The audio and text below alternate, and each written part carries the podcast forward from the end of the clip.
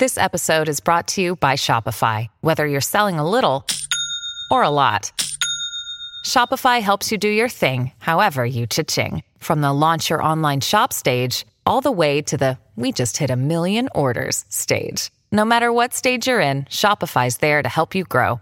Sign up for a $1 per month trial period at shopify.com slash special offer, all lowercase.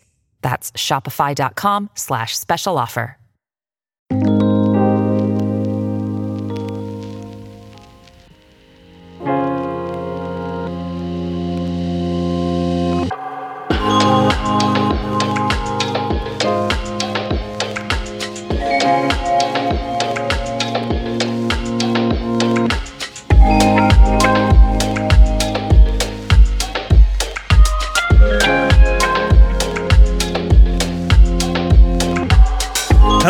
Everybody, and welcome to the end, the end of 2020. We are here to record our final full episode of 99 Potions. We're going to have something a little bit special for you uh, next week after you're hearing this. But in the meantime, we are ringing in this here big bad year of 2020 in the best way that we know how on your favorite RPG podcast with your favorite RPG pals, which includes me, Steven Strom, managing editor over at fanbyte.com. We also have editor at large, uh, John Warren. Oh, head of media now, I believe is the actual term. I, I forget yeah, which one. I, honestly, it's really fine. Um, head of large, uh, um, uh, editor of Fanbyte Media, just whatever combination of those things that you want to do. Uh, but yeah, that's me. Hello. Hi, John. And and I'll and I'll never actually correct wh- which one it is. Like I appreciate I think that. I think it's just like it's good to just have a floating title that no one's quite aware of. So Right, yeah, it's really good for kind of morale and uh, establishing a chain of command. yeah, yeah, yeah, yeah, yeah. Who's your boss? I don't know. His title's unclear to everyone, to everyone at the company. There's this shadow human that kind of just like floats in the periphery of my all vision. right. Okay, now, now for real, my my new title is Shadow Broker John Warren. Fanbyte Shadow Broker. Oh, that's so fucking appropriate. Okay. Uh, also, here joining us this week is the equally wonderful Natalie Flores, featured contributor for fanbyte.com. Yes, I do have a set title. Hello, how are y'all? Yeah, yours I can remember. I can never remember Sean's, and I'm so sorry. oh, it's really well, fun. now I can though because it's just Shadow Broker now. I should I should correct myself. When's the DLC coming, King? Um DLC for for me. For you, Yeah, like, Shadow so- Broker so- DLC. sort of retirement, I guess. yeah, I think it's in like I don't know, Retirement as DLC. It's it's in forty or so years. I feel like um, is when the DLC is gonna hit. Well, we have assembled this crack team as we usually do to talk about RPGs, like I hinted at before, but specifically, we are going to talk about the defining RPGs of 2020 as chosen by your excellent panel of hosts, uh, me, Natalie, and John. And what defining RPG of 2020 means is a little bit loosey goosey. We left it open to interpretation intentionally so that we can uh, kind of get a conversation going here. And also because if we had to try choose one RPG as like our RPG of the year, we were going to turn this into a blood sport and kill each other. And we all know John would win that fight. So Oh, wow. uh, we decided to gang up and make sure that it would, uh, you know, be more of a fair fight and just let a bunch of different RPGs kind of shine in the spotlight. Uh, yeah. Anybody want to start? Um, Natalie, I know you put some notes in here about some. yeah, you did. yeah, I put some notes for sure. um, uh, should we start with the good or or, or the bad? Um, Uh, this let- note here says, "Let's get it out of the way." uh, I think that's a really good. I feel like for it's totally, it's definitely worth it to go ahead and just d- mention the elephant in the room. Yeah. All right, let's just rip off the band aid. Um, Okay. Cyberpunk 2077. Um, We said we weren't going to talk about it. We are. We have. well, just just as a preview for, uh, and if you're listening to this on uh, Wednesday afternoon, a preview for my Wednesday show, uh, Fanbyte News with John Warren. Uh, between that show where I talked to Imran Khan and this show, and also the two hour uh, review podcast review that podcast, Stephen and which was Nikki and I. extremely good. Thank you so much. Um, th- there'll probably be like almost three hours of cyberpunk content on the web. So like we went from kind of being like we can't talk about this to I don't know when I can stop talking about it. Is is what it's turned into. And Right. That feels very significant to me. So Yeah, because it's like I. I mean, I even have like personal reasons where I was like, I am not going to engage with this game. I have Right. gotten harassed over this game publicly multiple times ever since I first watched the very first demo at E3. That's the year that I went to E3. And then I wrote an article about the racism. And of course, I had gamers harass me over it. And, uh, you know, I, so I have reasons for not engaging to the point that I told a friend, um, she invited me to come on the show to talk about Cyberpunk even before it was out, before all of this. And I was like, you know, I kind of like need to take care of my health, like mental and Yeah. like physical. So I'm not gonna do that. But we can't really escape this game because we this is the industry we are entrenched in. It is the biggest game right now, and has been for a while, for better or worse. Much more worse than better. Um, and we can try to not engage with it, but at the end of the day, these are our jobs, and we have to sort of, in a way, suck it up and talk about this game and how it is affecting our culture and its role within that culture. Um, so that's why I was like, let's just get it out of the way. Um, so I guess I guess I'll do that. Um, so It's- yeah. yeah. It, when you say it like affects the culture, I think actually what we're learning at a very accelerated rate is that it's actually probably not going to have much of an reflective. It's more Yeah. reflective, yeah, uh, of the culture than it is like going to be uh, have any actual kind of effect in the grand scheme of things. Because I've been really thinking about the reaction to Cyberpunk 2077, and it really does just feel like the hyper accelerated version of of the same kind of thing we have with a lot of different games over time. Um, I think it was Jeff Gerstmann over on Giant Bomb was talking about how you know you've seen stuff like this with Twilight, going back to like Twilight Princess and Super Mario Sunshine, like GameCube games and stuff like that, of like people being like, "You scored this game way too fucking low," and then six months later, it's like, "No, actually, no, you were probably right." and then six months after that, it's like, "Actually, you probably scored this game too high. You were probably generous." Um, and this is that whole process, except instead, like, and that's not new. Like we saw that happen with Bioshock Infinite as well, in a more recent example, where everybody was like super hyped for that game. They played it and it's like, "I don't know what you're talking about. This game is great." And then like over time, the the culture basically just moved on from that game, and like nobody talks about it in any way except to talk about how bad some of its ideas were. Um, yeah, and if you like it, you're memed on. yeah, exactly. Rightfully so. no, just kidding. But um, no, rightfully so in a lot of cases. Like there's Elizabeth whatever. was good. People can Um, enjoy things, uh, but also that game has some glaring problems, just like Cyberpunk Yeah. has some glaring problems. And I think it's just like the the problems the the uh, the thing with Cyberpunk is that the uh, ratio of unabashed excitement to like actual crashing into expectations and the reaction to like from from companies from Sony taking it off the store is so unprecedented that like people have to reckon with the um gulf between expectations versus reality in such an accelerated rate than we normally have to deal with. And that is what's actually most interesting about this game from like a perspective of its impact on the industry is seeing a game this like it feels like the highest profile example ever of the center not holding on AAA game development Absolutely. Like there's just like like it has permeated I feel like every aspect of the games journalism industry just because okay, so on one hand we've got all the harassment that women like Kallie Plagge at GameSpot and Liana Ruppert at Game Informer dealt with just for doing their fucking jobs. Um, the fact that like Kallie rated this a seven and that was enough for an entire mob of harassment to come her way. And she is absolutely not new to that. That poor Right. woman has faced so many harassment moms throughout her career just for doing her job and doing it damn well. Um, but yeah, and then Liana Ruppert getting it legitimately assaulted with uh, epilepsy triggering videos for having reported that Cyberpunk 2077 uh, triggered an epileptic uh, seizure. Um, there is, you know, the relationship between PR and uh, publishing companies and developers and the games media, you know, like all the commentary going on around on, you know, like the defector article, of course, like that Oh, fart yeah. of an article um, laying the blame on journalists who are just severely underpaid in general and overworked and just trying to do their jobs and at the mercy of a system in which like those codes were just not made available like it doesn't matter how much access you have in this industry those console codes were not made available to journalists until after the embargo lifted um, that was not something any individual journalist can control.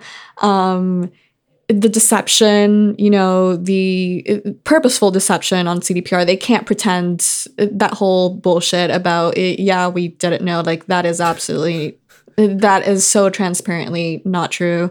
Nikki Um, uh, has been out there talking about how they absolutely, you know, Nikki, who is somebody who has worked in like QA before Mm-hmm. on uh, Call of Duty games and whatnot, um, went out there and basically talked about how, like, oh, they absolutely basically got a pass through um, certification processes for the console versions of this game. Um, they basically probably asked for like a, basically a waiver of trust, uh, which is kind of how this tends to work.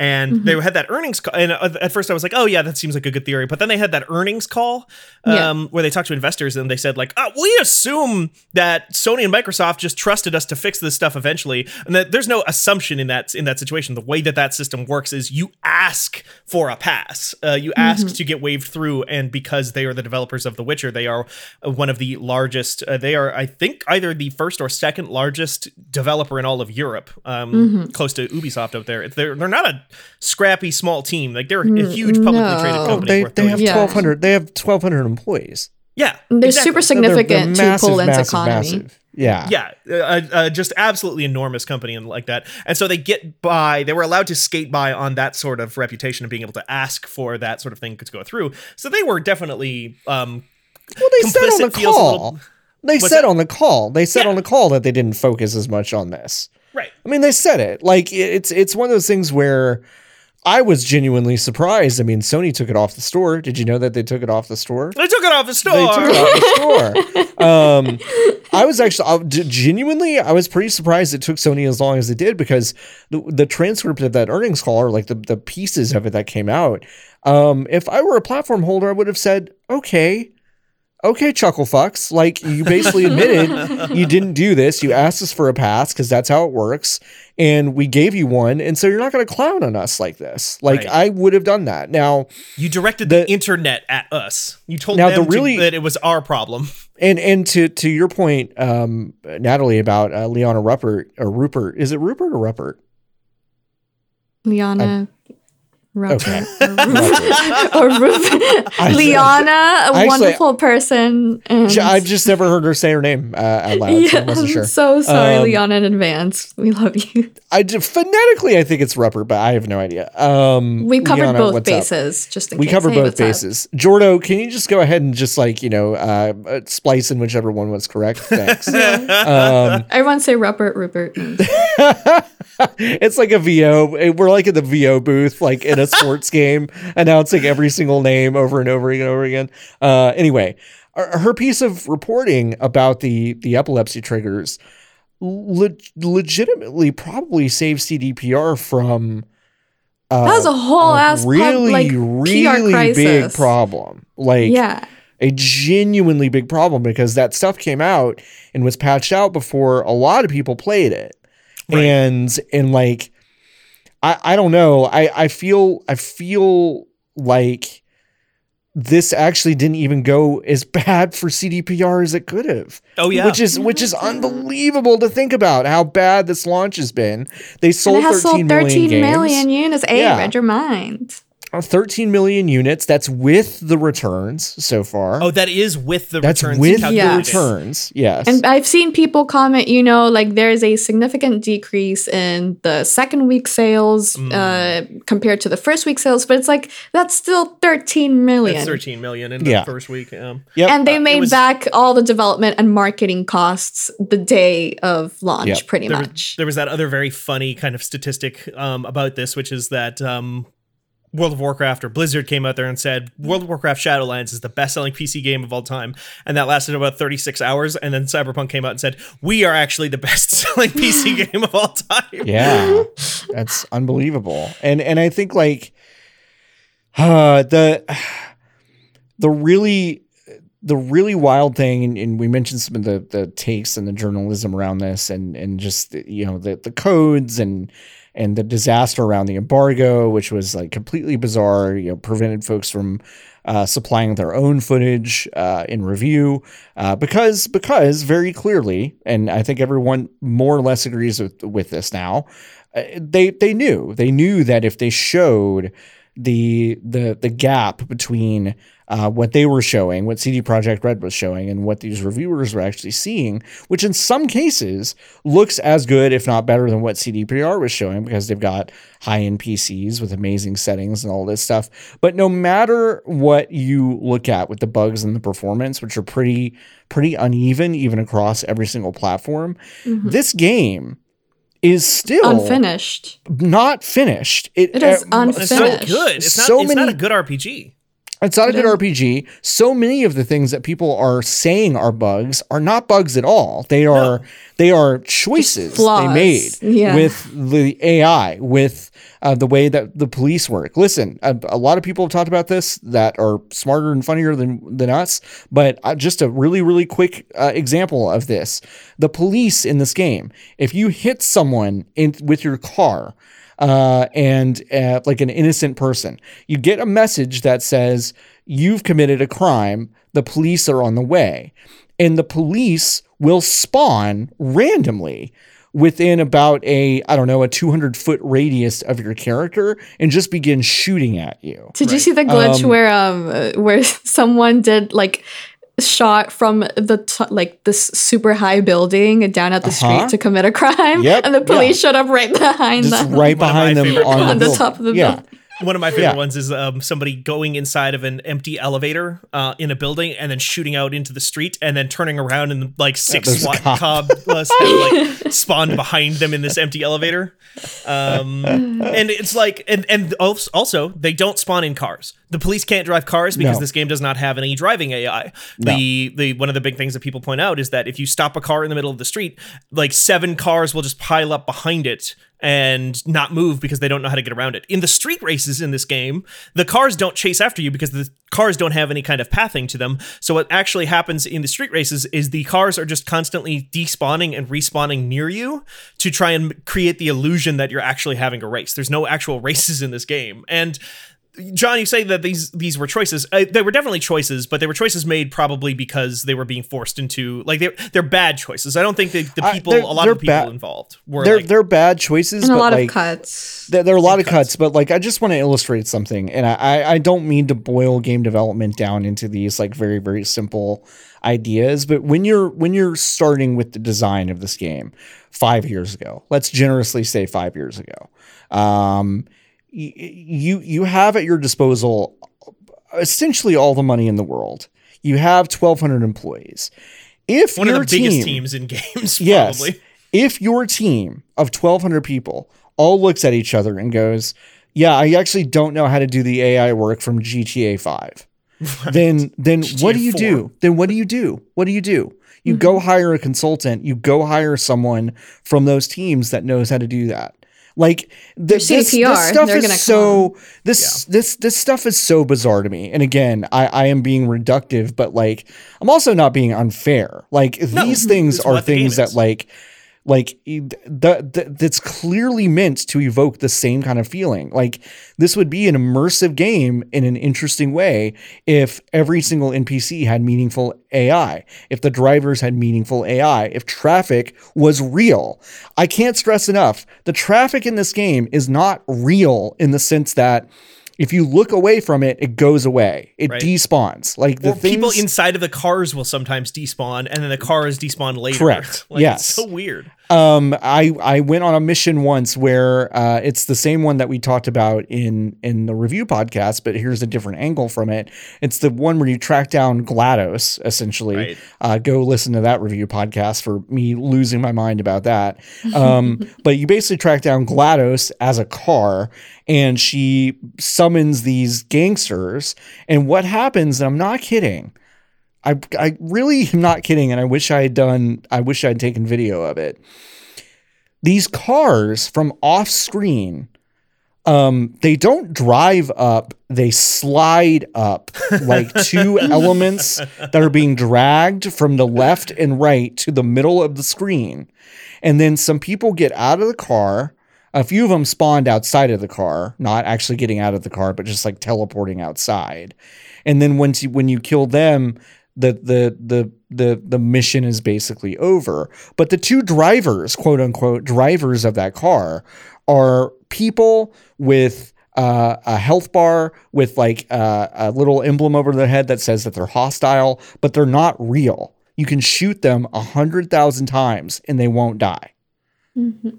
There's Incre- just incredible. stuff in this game that like it. This needed an, another year, Yeah. frankly. Yeah, for And sure. when I say and earlier when I said just to clarify that these were bad decisions, I don't mean bad decisions and that they made bad decisions. I mean they were given bad choices. It was like They were given bad do you, choices. do you get this game out by the end of this year so you can get your bonuses because we're using a fucking Metacritic bonus structure which is fucked up in itself and they did walk that back.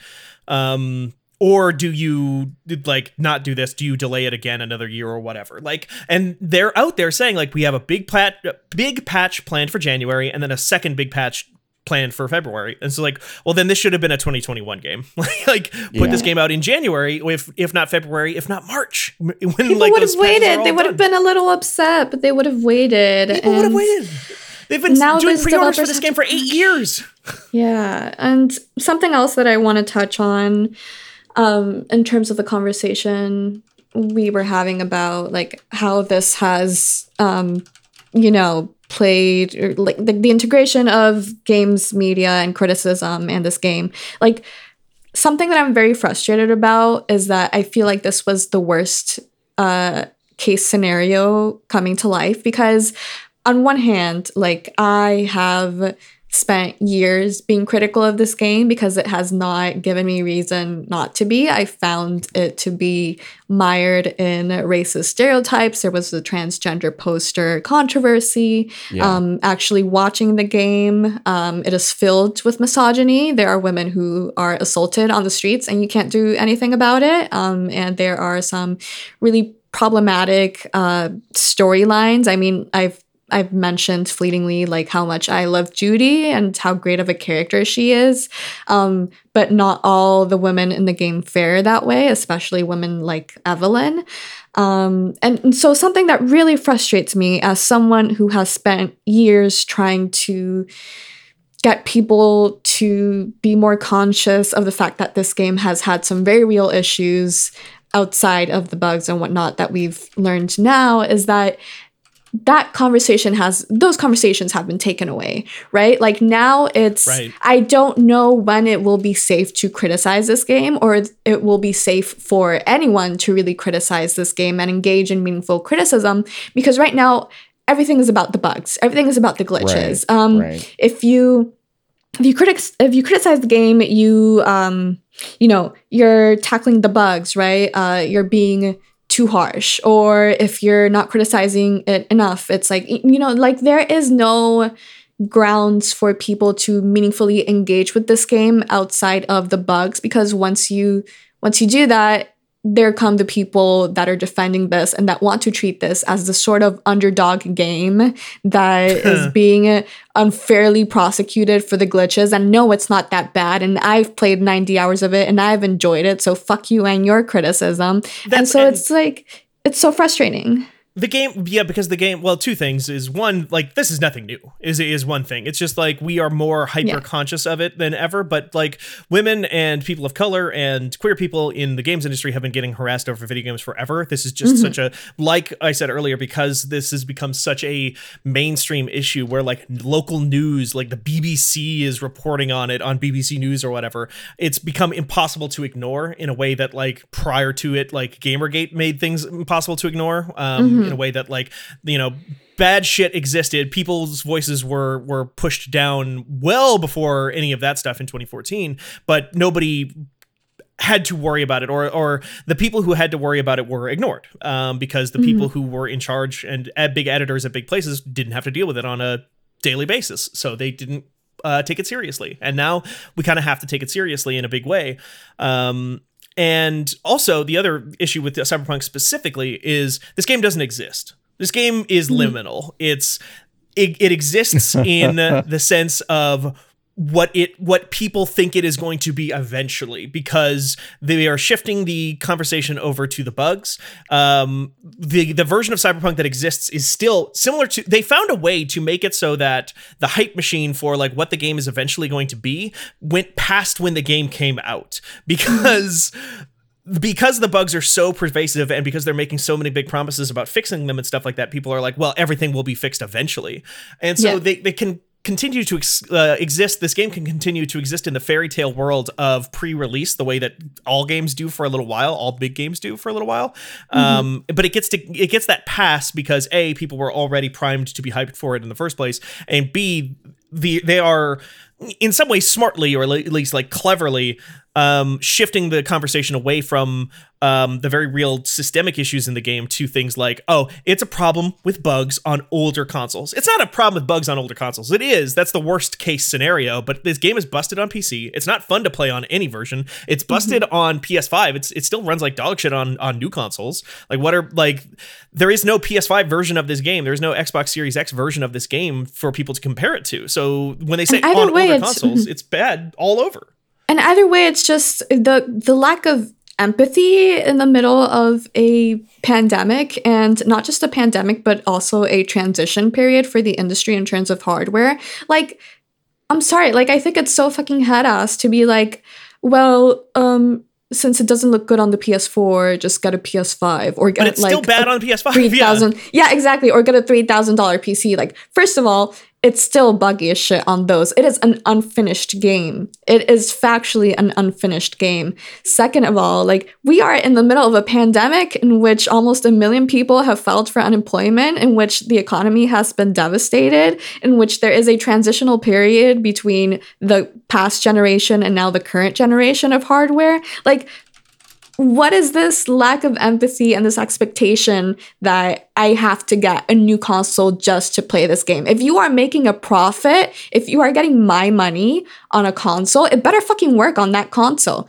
And if it doesn't work, then you shouldn't be getting my money from it. Like I don't I don't understand the lack of empathy and understanding that so many people have reflected in the face of this game. And I, I guess I on one hand that's just rhetorical. I get it. I It's, mean ret- it's it's rhetorical specifically because like again factually the game does not it's the same game on the PS5 as it is on the PS4 it's it's the PS4 Yeah. version of the game running on slightly better hardware that brute forces su- through some of the frame rate issues but the like bugs are still there it still runs like Mm-hmm. Shit and has texture pop in and stuff like that on the PS5 there is no version of this game for the new thing so it's like again I don't want the conversation to shift away from like oh just get it on just get a new console because it'll run fine there because it doesn't that does that version of the game doesn't exist but again and also not everyone has that privilege. I know that's what I know. I know yeah. that's what you're saying, but I don't want I don't want the conversation to to become like well, it works fine on the PS5 and it Oh, for doesn't. sure, for sure. afford it. It 'Cause that doesn't. Yeah. I mean, I did. I did. I've played this 100% on a PS5, and like, I I, I deleted it Yeah. because like I I Unplayable. You know, it's it's it's more or less unplayable. Like Yeah. eh, they've they've made a few patches. They made five, I think, since it came out, and um, it still doesn't actually fix everything. There's a bug, for example. Okay.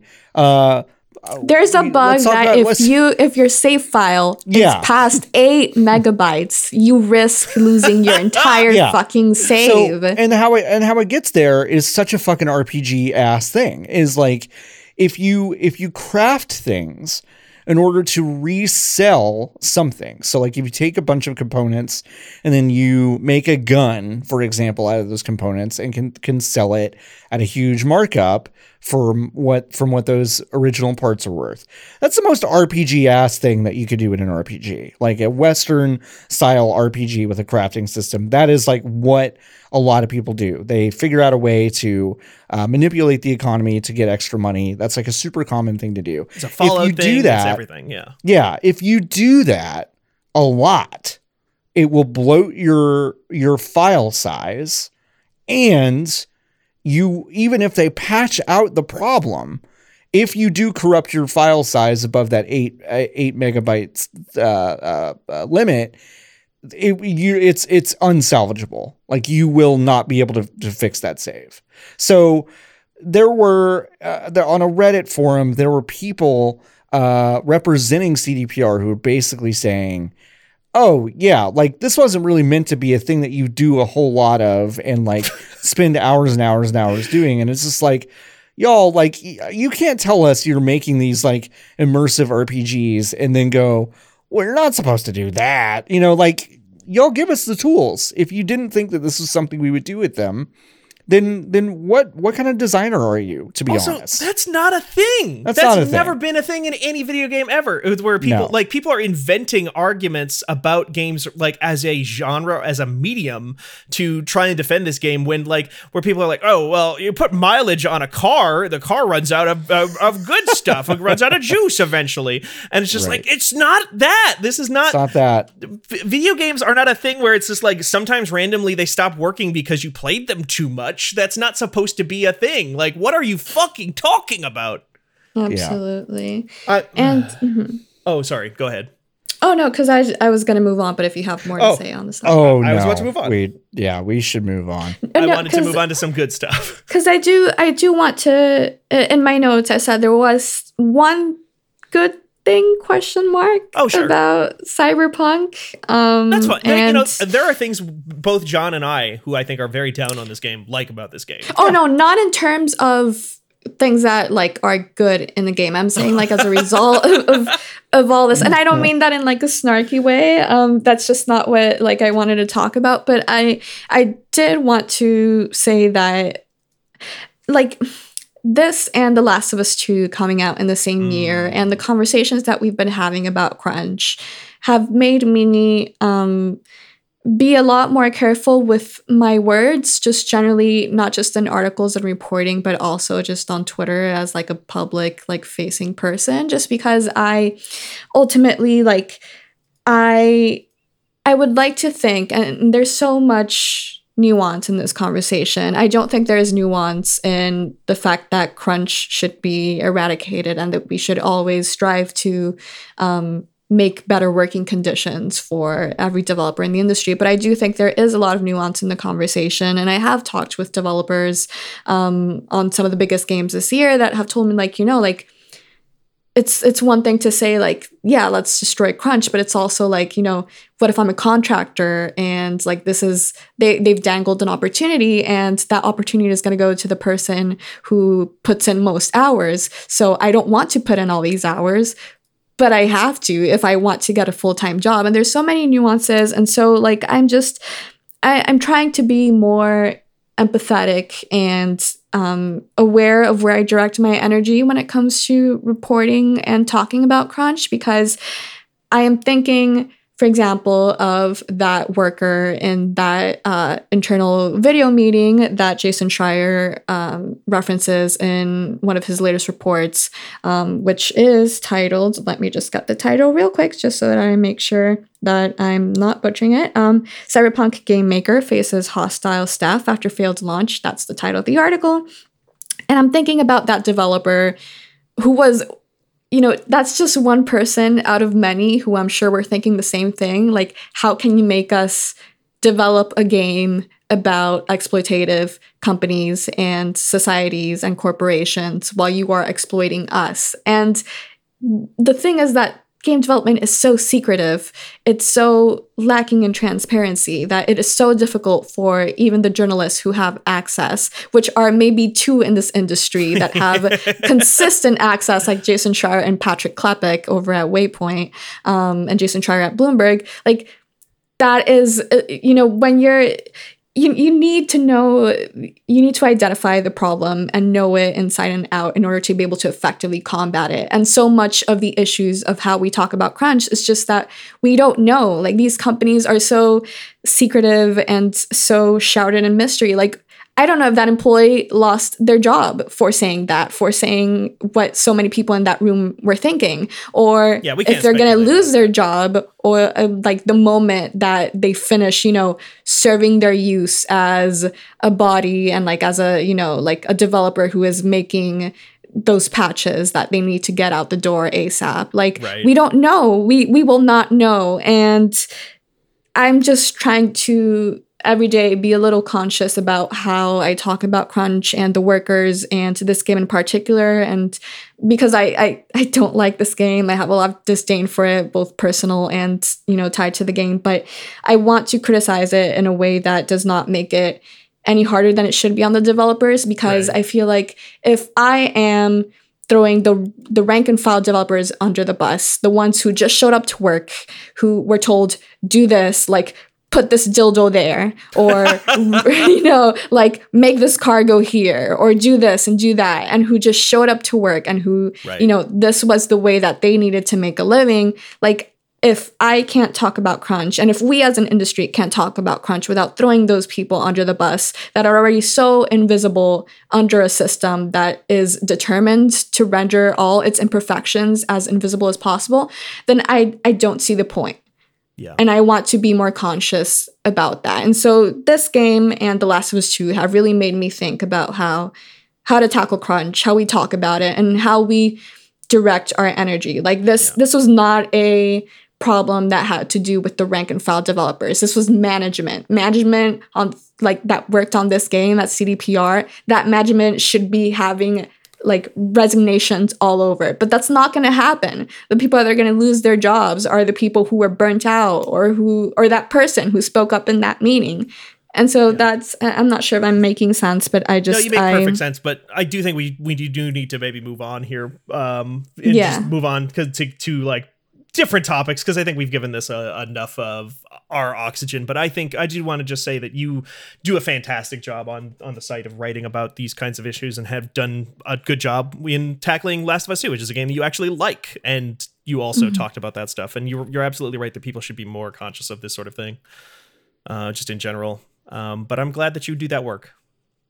Yeah, John, uh, do you have anything to? Because I know that you worked in game development, so I like really I mean- respect your opinion and your thoughts on this. I I think I I agree with Steven that we should move on, but I will say like I think it's I think it's complex to be honest. I think Mhm. there are really big pockets of that company that agree with these decisions. yeah, I think there are really big pockets of this company that of, of that company that um I think that working in game development is such a privilege that they are happy to do that work. For sure. Um, I think they make it very difficult for workers who are not in that boat to actually mobilize and speak up. Um, I I've seen that. I've seen that aspect of it, which is like, I think what is tough. Uh, but I think you know your points are mm, really useful to get me to understand and contextualize that like even if that's true okay Mhm. uh, those workers that decide that they can work 100 hour weeks and it's just part of this this this industry and they're happy to be here so they'll do it or they believe in the work so they'll do it that is all enabled by management right Mhm. i mean Right. like um that that's enabled by management and we've even heard that you know the management is basically giving out tokens literal tokens Yeah, good boy tokens. Uh-huh. yeah good good boy Mhm. tokens essentially to to the workers that do these kind of things that go above and beyond and we don't know specifically what that means but it sounds an awful lot like rewarding that kind of behavior to me Yeah. um At the very least, so- it creates a culture where you can feel like maybe you will be rewarded for sure participating where, in that culture. where it's uncomfortable to not do those things where it's Mhm. uncomfortable to work for eight hours a day and go home where you know it's uncomfortable to work 40 hours a week and go home like you know i i I think i have often focused on the inside out uh, approach and that's really before i started working a management role in this company but it's Right. like you know, I used to get really mad at those workers, the workers that would basically make it uncomfortable for anyone else to take a break or to like, because I've seen that before. People who are like, "Oh, you're taking another break, huh?" Oh, you know, stuff where it's like Uh-huh. you're not a you're not a manager, you're not a cop, Mhm. you're not fucking, you're not their parent. Like you you can work in this place together and not have to have this ridiculous standard of each other. But again, I think to Natalie's point, all of this stuff is really being enabled or um, or, or or facilitated by management. And so, if we're not focusing on the management being taken to task for these decisions and these egregious errors in judgment um, and budget management and time management and personnel management, then we're focusing on the wrong thing. And so this is obviously a talented team. I I cannot fucking believe the same team that made The Witcher 3 made this game. I I I just can't believe it. And so you Mhm. know that there's talent on this team. Um and so it's not their fault that this game is bad. It really isn't. It Mhm. is management's fault. It is the executives not being strong enough to sit there in a board meeting and look at their shareholders and look at the stock market and go, listen, this thing is going to be late. We're going to take a loss for the year, but we're still going to make fucking unbelievable profit in 18 Yeah. months, in 24 months, whatever This game is too big to fail. it's in a too big sense. in, in a very literal sense. And so, like, if they had sold 13 million copies in a year or a year and a half, they still would have profited on the project. So, Mhm. like, I don't understand why, you know, the management makes these decisions other than they're just kind of not ready to face the music. They're well, they're just not. they're a publicly not traded company now. Yeah, but they're okay. So they're publicly traded. At the end of the day, they still have shareholders to an- answer to. They still make public statements. They still have the ability to make decisions that don't cause people to, to bail, to, to, to, to jump ship. They could genuinely make statements to the public that say, hey, just for total transparency to our shareholders, we are doing this to provide you with the highest value possible. We do not want to deliver something that's going to be broken and buggy and break our workers' backs. They could say that. And if the people jump ship and they want to sell their shares of that, fuck them. I don't want mm-hmm. that. I, that's how I would run a business. If you if you're only going to invest in me if I'm killing my employees, fuck you, and you can take your money somewhere else. Right. But they don't do that. No, of course they don't that's do what that. I'm saying. Is that So, when you're you know. publicly traded like that and you have bad management up at top, of course like the of course bad management is always going to kowtow to Yeah. uh, to shareholders. And that's just how that works in basically every company in this industry to the detriment of the products and to the detriment of the workers. Anyway, we do Anyway. we need to move on because we, I think we I know I got I, lo- I love this. Well, let's get it out of the way. Okay, let's spin the next. We got it out of the way. Let me- Let me- 40 let me go minutes look at later. the. Let me go look at the timestamp. That's 44 minutes. Final Fantasy VII Remake. Another game with a 7 in the title, way better than Cyberpunk 2077. I liked it a lot. Um, John, I know you did. I liked it a whole lot. I, I put my GOTYs on the site um, uh, a couple nights ago. Uh, this is my number two. Ga- yeah. Oh, thank you so much. Uh, this is my number two game of the year. Uh, this was uh, if if Hades had not absolutely uh, kicked me in the side of the head with how good it was. Um, th- this would have been my game of the year, but Final Fantasy VII Remake is uh, for me, I think it, this is my answer. Uh, this is my answer of um, taking something that should have been safe. It should have been such a safe, easy thing for this team to do. Right. Is to update a bunch of stuff, make it look great, make it sound great. All my friends are here. Oh yeah, fuck yeah. Barrett with the gun arm, neat, cool. Uh, there's there are my there are my friends that that die ten minutes into the original game. um, like th- this could have been goat. they could have just played the hits and and what's so wild is that they did and they also did a bunch of other shit that they didn't have to do Yeah.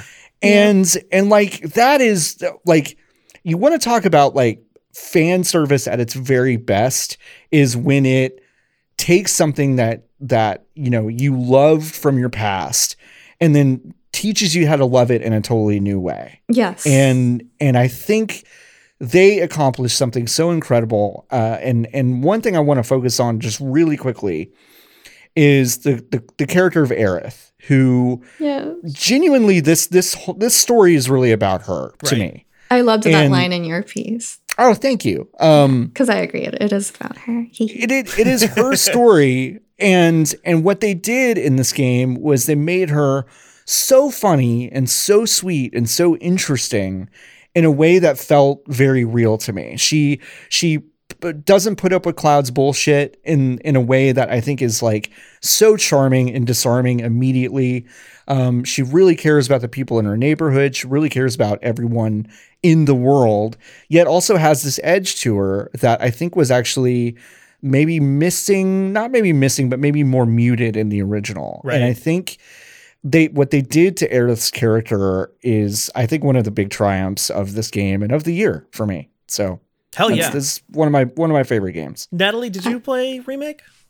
Uh, yes, we were on the review pod together, Steven.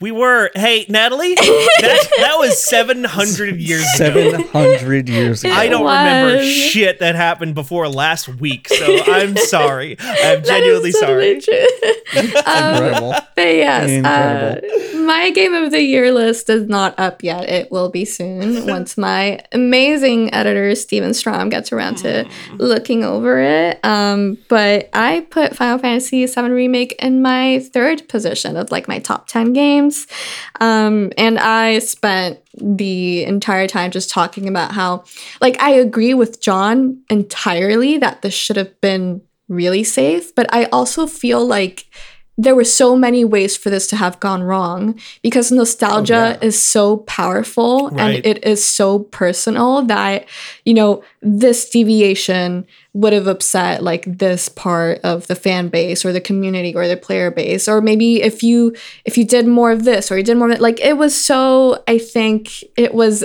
at the same time as it was a safe thing or it should have been a safe thing i think it was so risky because you are returning to one of the most revered video games of all time. Um, you know that there are few ways that you can technically improve a game that has achieved this sort of cultural status.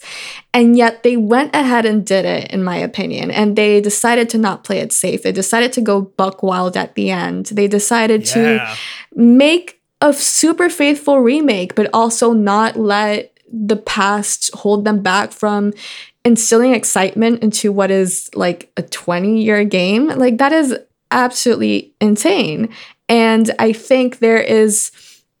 I think there is a very palpable level of care on behalf of the team producing this and the executives on it, you know, directing the story, um, figuring out the direction, because this this should have been a really easy cash grab. Like this should have just been like a remake of, you know, Final Fantasy VII. People would have loved it. People would have paid up front for it, like as much as they have.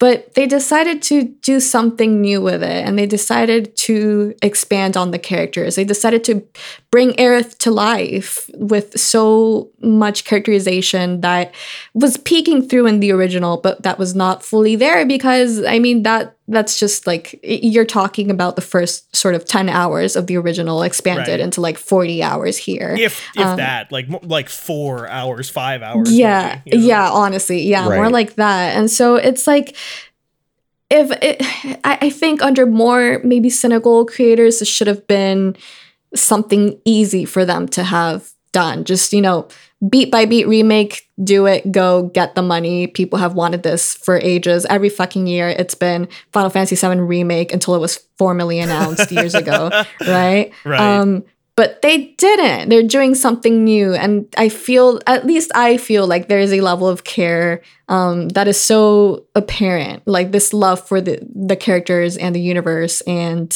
um, the direction that it's taking is really uncertain. And i think that is terribly exciting. I think that is so wonderful especially um, you know and it's just redefining how we define remakes. Like what does a remake constitute now? Um because it can be you know a beat by beat thing. It could be like a shadow of the colossus remake or it could be something like this that you're literally remaking the canon. And i think that is super exciting and gamer voice innovative and just yeah i, I mean, I it's it it's such a different version of the same sort of cycle we saw with the Final Fantasy 15 thing where it's just like here's this project that's been in development for 16 years and feel by the time it comes out I like Final Fantasy 15 in a lot of ways. I like a lot of parts of it. But in no way does that game feel like it had like a very specific one of the problems with it is it feels like it has no specific direction. It doesn't have anything specific it wants to do or say. It feels like a th- it feels exactly like what it was which is a project that was started and rebooted 1600 times behind the scenes um, much like it seems to be happening with Dragon Age 4, which is another uh, RPG that I'm, I'm sorry, Natalie. Uh, it seems to be what's happening going on there. Um, and by the time it came out, it was just a mess. And Final Fantasy VII is another game that was, you know, hinted at and teased and uh, a postulated long about time ago. a long time ago. So long ago. But by Yeah. the time it came out, it you know it has its problems. I, I have some problems with the combat specifically, but it feels like a game that has a purpose. It has a direction to it. It doesn't feel like a big, just massive jumble of of ideas that don't really have anybody at the helm deciding how these are all meant to gel together. It does have that, um, and so the level of care, like you said, Natalie, that went into it shines through is able to shine through in a way that i'm actually worried uh, now that they've done the first part hopefully they don't just like wait another seven years before they put out part two or whatever and run into the same problem. I hope they just build off of what that they what they have here which is a thing that square enix infamously has a problem doing. Um, although you know one of the reasons that this game feels like it has such good direction is because it feels like it builds off of so many ideas that they've used in past games like final fantasy 13 like natalie you wrote about. And i think john you've said this in the past like it feels like they took some ideas from kingdom hearts uh, in terms of combat and stuff like that and put them into their Yeah. They're just so aware of what they knew that they couldn't sacrifice that made Final Fantasy VII Final Fantasy VII, the you know super famous and revered game that it is, but they weren't. They were aware of what they could divorce themselves from and Yeah. what they could turn into something new and exciting. And I think that that that it shouldn't have worked, and it shouldn't have worked as incredibly as it did. I'm just still amazed to buy Final Fantasy VII remake. Yeah. Um, another remake that I just beat earlier this week that I will mention kind of briefly is Demon Souls. They, I thought you they were gonna say Persona Oh, 5 yeah. Royal. Persona 5 Royal I also beat earlier this week. um, both of those are After, after spending all 374 hours with it. so- you know, John, you're not as far off as you maybe think you are. No, no, he knows that. Um, I think my total playtime was somewhere in the area of 200 hours. Um, Oh, that's not too bad. Royal. No, it's you know 200 hours. You know. Could be Um, worse. I beat uh, Divinity Original Sin 2 this year. That's nothing. Yeah. Um, oh yeah, God. Demon Souls uh, is the exact opposite style of remake where they were very faithful to that game. And actually, uh, after beating it, I realized in some ways that they were less faithful to it in in kind of interesting mechanical ways, like adding new mechanics to that game, do, like redoing some of the localization stuff. And I think what's most interesting to me about Demon Souls, um, having played it now versus having played it back on the PlayStation 3, is like me as a person being more uh, cognizant of some of the storytelling methods in the From Software games and being able to pick up on the subtle nature of that world that is being um, expressed to me through character dialogue and through item descriptions and stuff like that. Me kind of realizing, like, oh, in this world, there's this conflict between people who believe in like magic and people who believe in like God. And then there's this character in that game called Sage Freke who you can rescue from the Tower of Latria, which is a very famous location in Demon Souls. You can rescue him, and he has this like throwaway line of dialogue where he kind of like hints that like "Phew, this fucking this fucking priest uh, priest people they don't know what the fuck is actually going on. God forbid that they ever find out what their so-called god actually is.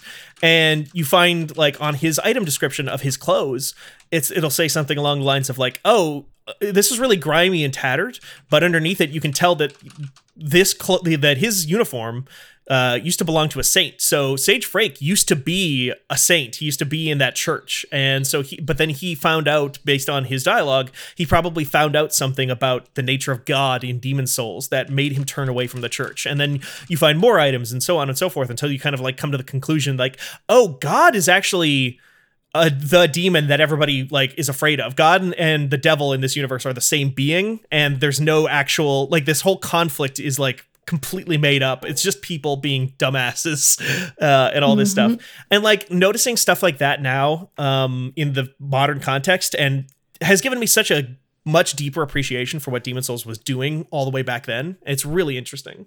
Uh, and it just feels great. Like they did such a Bluepoint did such a good job of modernizing the combat and some of the systems in that game. Uh, they added this concept of like item burden to Demon Souls where you can't just carry infinite healing items and farm your way up to like um being basically invincible because you just have 99 full moon grasses to eat at any given moment. Uh you actually have to like think about your builds in more interesting ways as a result of that and um yeah.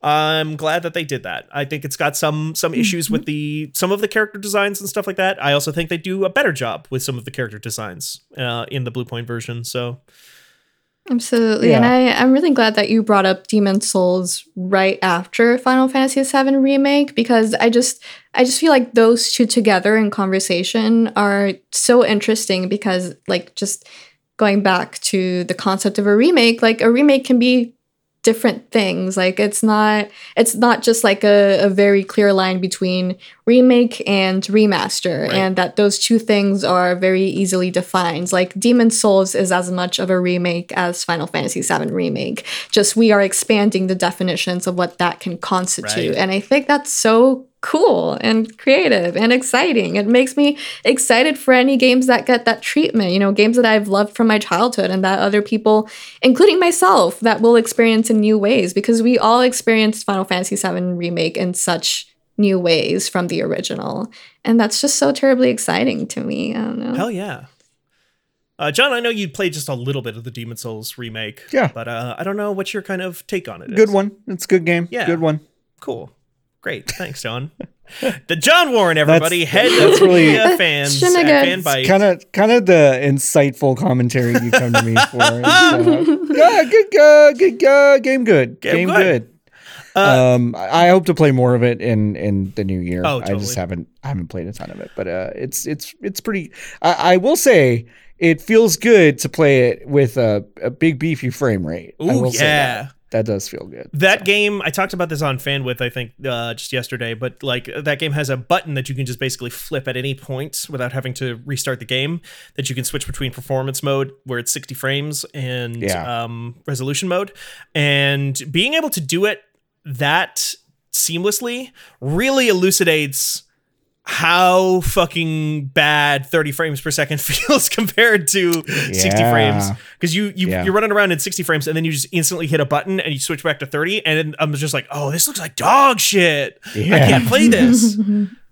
Um Yeah. but yeah um I'm glad that exists. And I actually there's been a real big trend of games getting remade or re-released or ported or enhanced this year and specifically in the rpg front we had persona 4 golden came to pc they put out the trials of mana remake tokyo mirage Session, sessions. I can never say that game's name out loud. Sessions. tokyo, tokyo mirage sessions and xenoblade chronicles uh both came out to the switch um moon came out yeah it's just been a I big love I love that character from Hades, the secret character, Chron- Chronicles. Chronicles. Uh, he is the uh, farmer of blunts uh, in that game. You go back to him every time that you die on a run. Stupid. Uh, yeah, I don't know. Does anybody have any kind of like, kind of these smaller, older games that they want to shout out? Uh, the No? small Okay. game named uh, Genshin Impact. Oh yeah, that's a brand new game, but yeah. yeah, a small old game named Genshin Impact. but um, that's that's about that's you- what comes into my brain. Have you played a lot of Genshin Impact, Natalie? Uh, I haven't played a second of it. Oh, okay. John. I just um, I was uh, I was playing Breath of the Wild on stream Oh, yesterday. so you were and, playing uh, Genshin Impact, huh? Yeah. so uh, no, but someone was um someone was you know I I said something very offhand handedly. I was like, well, when this came out in 2017, it's one of the only major um single player games that I kind of wished they had turned into a live experience in some way, like adding Mm. adding new quests all the time outside of it that that DLC, adding maybe new dungeons or towns or areas to explore. It's it's one of the only games that like I still play it now and discover things that I didn't know about, you know, and for the past you know 400 hours or how much I've played that game, Wow. however much I've played that game. Um, yeah. but like Genshin Impact is attempting that kind of formula. So big open. It, it it's a, it's a bit different than Breath of the Wild. So like, don't go in thinking it's like the same game because there are a lot of different elements. But like, in terms of having that openness of exploration, it does scratch that itch in a lot of ways. Um, and so it's doing something really interesting. It's not my deal. Like, I think like the gacha stuff, it just it adds a layer to a game that pulls me so far out I can't get into it. Right. Um, that's just me. Like I think folks that are super into that stuff and and can do it responsibly, um, you know, like power to you. Um, but like I, you know, it it it's just not not one of my not one of my jams. But I think it's like it's it's an amazing story this year. Yeah. for sure. Yeah, because exactly. it's a game that came from a Chinese developer, Chinese publisher. Um, feels like it's really the first one in a long time to kind of make an impact here in the U.S. A Genshin Impact, if you will. a Genshin impact, if you will. Um, and that feels important to me. yeah. Um, so yeah, because like Chinese games have gotten like absolutely enormous, but it doesn't feel like they've really had the cultural penetration in the West for as big as like Western media has become in China. It hasn't really gone both ways in a huge way um, out here. And this, yeah, you're right, John. This does feel like the the the blockbuster that we've had from China so far. Uh, they recouped their development costs on this game in like the first week that it was out or something like that, which is great. Um, I also agree with you about the gacha stuff in this game. I like gacha games. Even I like Right. collecting waifus. I like horny games. Like I'll be, I'll admit it. I'll be honest about that stuff. I've been honest about that stuff before in articles. Where it breaks down for me in Genshin Impact a little bit is this is a game that is so deeply about traversal and some of the traversal some of the best traversal stuff in that game is tied to an ultra rare character that you can't currently get um, which is uh, uh, venti which is one of the first characters that they released in that game um, in their you know five star rarity stuff. And so it has been interesting to me to watch a bunch of people who are way into this game and see how many of those people are like yeah i got venti the first week the game came out and i love it. It's so great. I get to jump in the air and fly around and stuff like that Uh-huh. glide. And it's like well Yeah. i never got him and i haven't gotten my wife Beidou has not come home and i don't have anything that i want and it's like this this world is still cool but like where it breaks down for me is when the gacha stuff isn't just about combat options and is instead about like how i like on a fundamental level interact with that world. When that stuff is gated away behind um rng that's where it breaks down for me for sure I feel it. You know, when when I first started seeing the Venti stuff, I was like, why are people talking about their Starbucks orders so much? it was so confusing, and then I had to realize that there is a character in Genshin Impact named Venti. Yeah, he's a very So- good boy who is probably also a god, but nobody believes him. Um, and he's great. Um, he's he's in that story, but in order to play with him, you need to get him from a pull, and yeah, it sucks. uh, I'll very briefly mention this game, but it is a game that um, I think the conversation around it has become like people are sleeping on this game. Uh, Thirteen Sentinels. Aegis Thirteen Rim. Sentinels. Ah, Yep. yep, Yep. yep. Natalie fucking reads my mind again. I just Yeah, I need it. I have a code. I need to play it. Mm. Oh, Natalie, you would love this game. I know I would love it. How cuz cuz I I remember one of the things that put me off was um from this game was your article about one of the character designs in particular. Um but how do you feel about the game since then? Like how did that shift? I I think that stuff with that character specifically starts to is is still a problem that kind of pervades throughout that game, but uh there is so much to that game at a certain point, and that character is such a small part of it that um it becomes like you realize oh the ratio they they try to get the horny in right at the beginning to kind of hook a certain audience i feel like um i'm always trying to get that horny in right at the beginning you know just, kind of Just making my open, intentions known Open the door and it's just horny. Hi. Hi, it's me. And that's funny. um but yeah, over time that game gets a lot um different. Uh, it it does a lot of different things. I don't want to spoil too much because it is such a such a such a story driven game. Uh, even though I actually think the the combat stuff, which is this sort of real time strategy game, uh, grew on me over time. oh, Um, did it? Because I remember that put me off a lot too, just like the the concept. But Yeah, um, You don't I you don't have to really do good any things. you don't have to do anything with it though, right? You do, but it because what ends up happening is if you get far enough in the story of the characters in the visual novel element of that game, you'll eventually get to a point where it says, "Hey, you need to beat level 5 of the RTS thing in order to play more of this." Oh, Gotcha. But also, it's so easy that like it, it's just the exactly the right level of challenge for me where I don't I, where I felt engaged but also never felt like I got stuck on a single level. The only times I would get stuck is if I was trying to complete all the optional objectives, which by the time I got way into the real-time strategy combat, I wanted to do the objectives anyway. I think it's it's the look of it. It's so rudimentary. It has this weird sort of vector graphics look to it that just really put me off at first. Um and once I was able to get past the the visual design, I realized, oh, this is actually a pretty solid, like almost turn-based real-time strategy game hybrid thing. It's very interesting. Um have you finished it? oh yeah, yeah, I beat this a couple weeks Okay. ago. Okay, okay, word, word. I- I'm I think dying that's- to play it. I think the story goes a little bit off the rails by the end. Uh, I seem to be in the minority about people who um, feel that way because a lot of people seem to really think it sticks the landing. I think part of it too for me is that this game is, uh, you know, for people who don't know, uh, it is a real time strategy game on the side, but then the meat of it is this sort of like asynchronous visual novel where you are playing as 13 various characters throughout the game and seeing the story from their various perspectives um, in this sort of almost visual novel like fashion. And a lot of people are like, wow, I've never played a game like this before. And the thing is, I have played a game like that before. uh, the Zero Escape series of visual novels. Yes, I was gonna say, have you played with Uchikoshi games? Mm-hmm. Yep. That's my man. Uh, I love those games. Uh, Uh, yeah.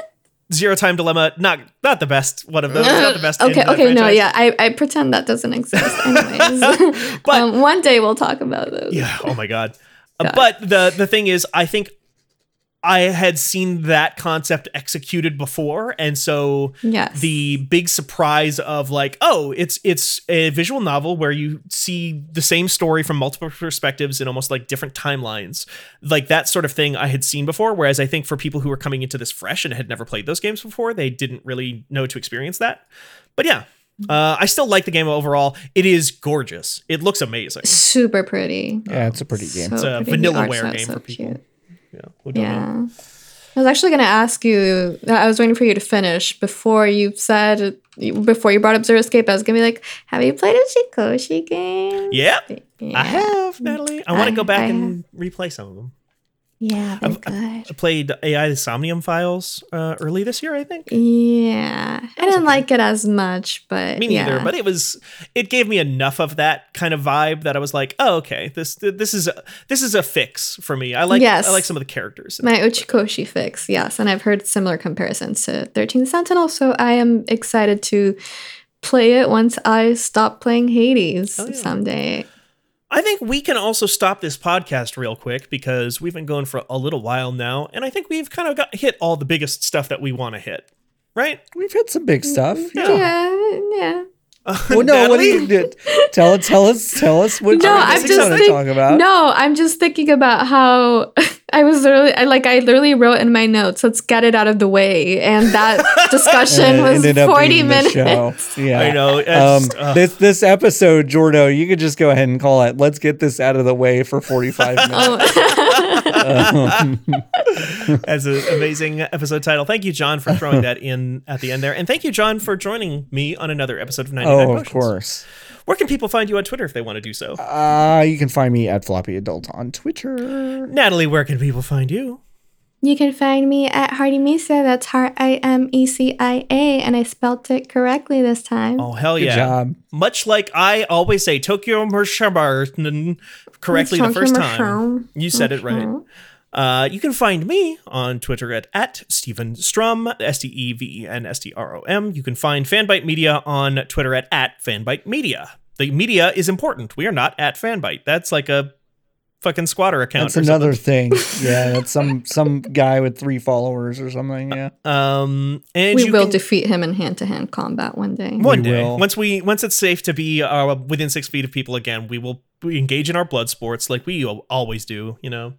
Yes. Uh, you can send any questions, comments, concerns, anything cool that you just want to share with us to podcast at fanbyte.com. That's the email address for all of the Fanbyte podcasts, which you can find at fanbyte.com slash podcasts. We have a ton of them, and they're all very good. Everyone, and I mean everyone, should listen to Office Hours because it is quietly the funniest fucking thing anyone on this website has ever done. we have a lot of fun. It was Buble Day this week, y'all. we Buble gotta Day, celebrate? Buble. Michael Buble. Uh, until next week, we'll have a very special little little bonus episode for you next week because we're going to be on vacation. We all need some time off. We talked too hard about Cyberpunk, and now we're tired, and now we need a vacation. so uh, expect a expect a shorter one next week, but it'll still be very good. And uh, thank you for listening.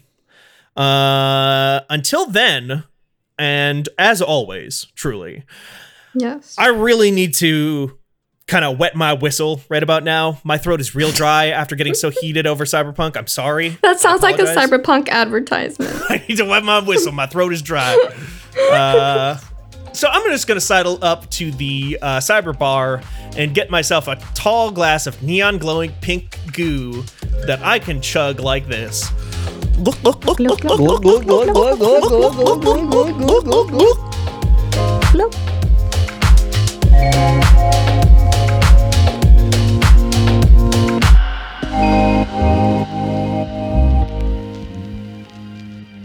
Thank